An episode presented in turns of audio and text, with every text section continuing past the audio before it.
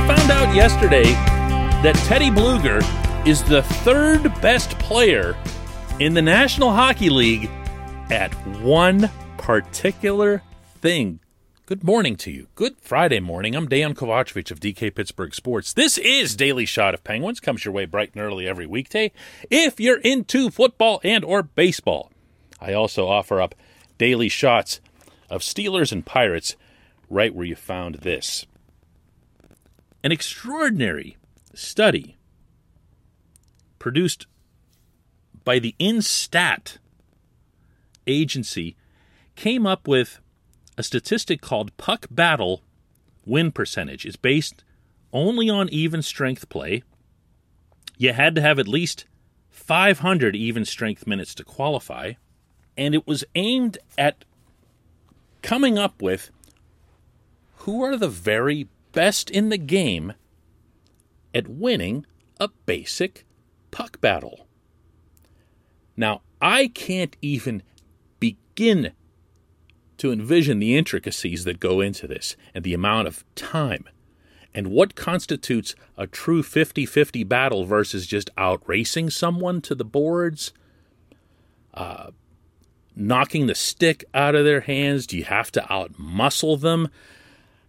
I don't know that, but I know when somebody put a ton of time into a process when I see it. And I'm going to read to you the top 10 forwards. This is just forwards, by the way. Defensemen really should win puck battles. Like, if you're going overall, the top 50 names should be defensemen. Let's make that much clear. Top 10 William Karlsson, Wild Bill from the Vegas Golden Knights won 54.1% of his puck battles. Number 9 was Radek Faksa of the Stars. Eight, this won't surprise you at all, Patrice Bergeron. Why? Because Patrice Bergeron is great at only everything. Seven is another Vegas guy, Alex Tuch, who, in addition to being big and being able to fly like the wind, also wins puck battles. Number six definitely won't surprise you. It's Sidney Crosby, 54.9%. You know how Sid and I've talked to you about uh, this before, can get a little bit irritated whenever you describe him as a grinder, an elite grinder, maybe the best grinder in hockey history. And he doesn't like that. It just sounds like too fourth lineish, I guess, for him. Well, Sid, deal with the truth, man. You're really, really good at this. Number five is Sean Monahan from the Flames. Number four is Alexander Barkov from the Panthers. And you love to see the bigger stars showing up on this list, like Sasha Barkov. Three is our man Teddy at 55.9%. Teddy is like a wizard at this stuff. And here he is saddled between Barkov and number two, Auston Matthews. Also impressive. Matthews is known uh, almost universally, you would think, for his ridiculous release forehand, backhand, long range, short range. He does everything to score goals. Dude scored four in his very first NHL game. But here he is winning puck battles. Don't really think of him that way.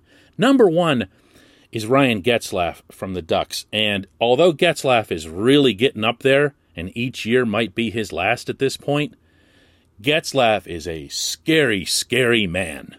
I have no doubt that Getzlaf wins a lot of his puck battles just by reporting for duty. Uh, the old Mark Messier method for making sure that you're the one who comes away with possession. My point here in raising all of this is that there's something really valuable to this information not just for us and our entertainment purposes, but for the people who make difficult personnel decisions, like a few that the Penguins themselves made this summer. This portion of Daily Shot of Penguins is brought to you by the Greater Pittsburgh Community Food Bank, where they're committed to providing food for all our neighbors in need across western Pennsylvania. They, in turn, need your help. $1 is all it takes to produce five meals. So do the math on that, on your donation. If it's $100, that's 500 meals prepared and delivered to those who need them. Visit pittsburghfoodbank.org to find out how you can make that difference. Remember around the time of the Seattle expansion draft and all the fussing we were doing, you were doing it too. I was definitely doing it. Who the Penguins should protect not protect. And I I'm here to tell you cuz I'll take my L's in any given situation when they're verified. I was in favor of cutting Teddy loose. And this is the day after, by the way, running into Teddy on Federal Street outside PNC Park and saying hello to him and wishing him well. And I came on here with you and said, Cut Teddy. That's just the business, though. But I've also said to you many times on this program, and I've written it countless times over the years, that this head coach puts a premium on puck possession. Mike Sullivan considers toughness to be something that you display in exactly this setting. That is why he loves Dominik Simon and why nobody should be surprised that Dom is back. Sullivan describes Dom as really, really strong. Now, you look at Dom and you don't think that. He's not overly big. You don't see him hitting people. But that's not what they're gauging here. They're gauging what did this player do to help us either gain or sustain possession because we believe in our skill guys to the degree that if we own the puck more than the other team does, we have the people to take care of it and put it in the other team's net. That's been how he's operated super consistently since the day he arrived. And Teddy fits that. Other players fit that. I mentioned Dom. How about Zach Aston Reese? Zach Aston Reese's advanced analytics, he doesn't show up on this list, which only goes 20 deep. There's no other Penguins, by the way, that are visible here. But ZAR has through the roof shot suppression statistics meaning when the other team comes into the Penguins zone and he's on the rink, they don't generate shot attempts on the Pittsburgh goal. Who's tracking that? Well, there are people paid to do that. Some of them are independent, like the one I'm citing, but every team has their own now. The Penguins have their own. And this offseason alone, they've added to that department. They're trying to stack up as much information as they can while also working with the head coach's philosophy. When the head coach wants information on his team, when the GM wants information on his team for major decisions, like the expansion draft, you'd better believe this is the sort of thing they're consulting. Now, I'm not necessarily backtracking here on the whole expansion draft thing. I didn't like the way it was conducted, so don't interpret this that way. There's no reason for the Penguins to have lost two guys in an expansion draft where you were required to lose only one. And I'm referring, of course, to both Jared McCann and Brandon Tanev. Still makes no sense. But I now have additional information, data, that supports why they chose to keep Teddy. And with how hard that young man works, and it has to be seen to be believed, I have every faith that he'll continue to reward that. When we come back, just one question.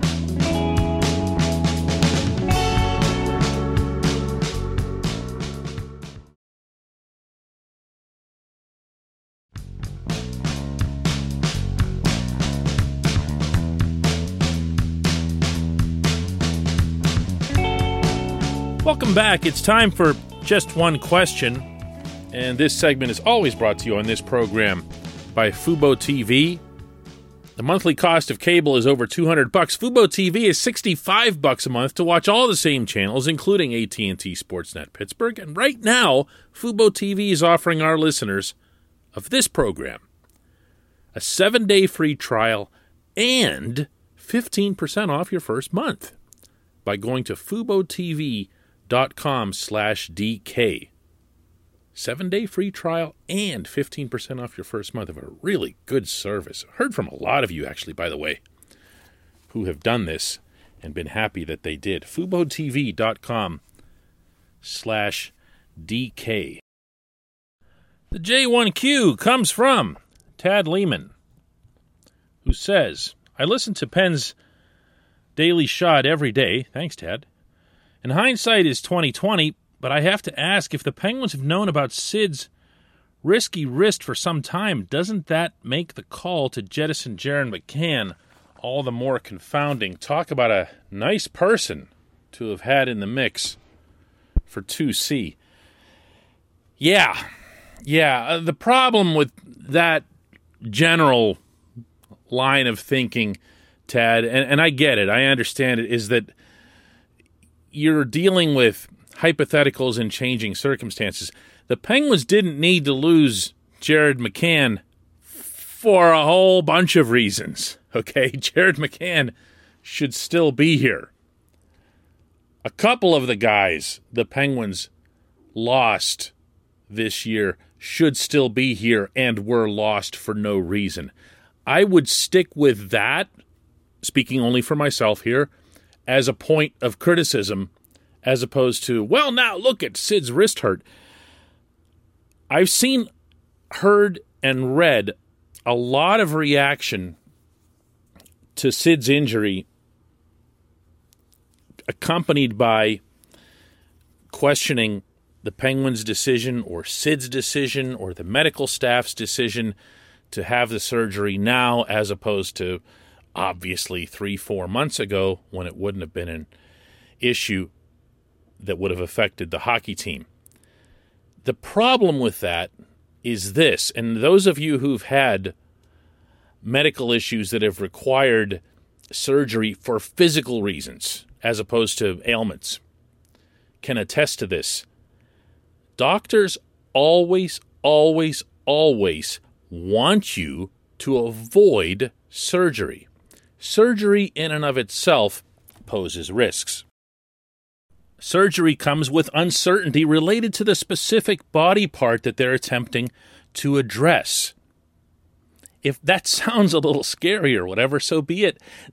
They'll tell you, the doctors will, that natural healing is the best surgeon in most cases, especially in areas that are uh, really complex, like the back, uh, the spine, and certain body parts that might surprise you, like the shoulder. There's so, so, so many moving pieces and parts. The wrist happens to be one of those. It's not something that you hear a whole lot about as a hockey fan, but you do when it comes to baseball. And since I've been covering the Pirates as long as I've been covering the Penguins, wrists have a lot of different issues. There's a lot of ligaments in there. There are a lot of, to use this term again, moving parts. And it's not always clear what's causing a pain or a discomfort, whether it's swelling, whether it's temporary, whether it's something more significant, whether it's actually triggered by another part of the arm or something in the hand. And, you know, look at who you're talking about here. It's Sidney Crosby you're not going to be inclined to say, hey, Sid, how about if we just cut that thing up and see how it works or how it's not working? you know, I don't mean to make light of it, but that's, that's basically what you'd be doing. And you can't do that. You've got to have a really, really full knowledge, or at least as much as is possible, of what's going on in there and what's going wrong in there and then you've got to be really certain how you're going to address it, why you're going to address it, what the risks are, what the recovery period is. And I don't blame anyone, particularly Sid, for saying, look, it was kind of a rough year. Uh, we saw him, you saw him, doing the thing where he would take his glove off repeatedly during last season and shake the hand and flex the wrist out. This wasn't some secret. This wasn't something the Penguins were holding back from anybody. We all saw it. We all talked about it. We all worried about it. But he's more than within his rights at the end of the season to say, hey, I'm just going to, you know, not do anything really for a while this summer and see how it goes. Maybe rest and maybe uh, a period away from the rink will allow it to heal some. It didn't. He got frustrated by it. I'm presuming here based on the result, but write it. And he said, I, I, I just, I got to get this thing fixed. I, have had enough. I, I want to see what a season is going to be like if I go into it with this thing 100% healthy. For those of you who are regular listeners to this show, you might recall that a couple weeks ago I invested an entire episode in wanting to see Sid shoot the puck more. And I went through some statistics that showed that there was a drop off in that regard. I didn't bring up the wrist in that show for the simple reason that he hadn't had it surgically addressed. He hadn't had it medically addressed as far as I knew. But maybe, maybe there's some kind of connection there. And maybe this will all work out for the best, regardless of what time of year. I appreciate the question, Tad. I appreciate everybody listening to Daily Shot of Penguins today and, and all week long, and really all off season long. Don't forget, that September 18 marks the start of development camp in Cranberry. We will have actual hockey taking place before our eyes and to discuss right here on the program. Let's do it again Monday.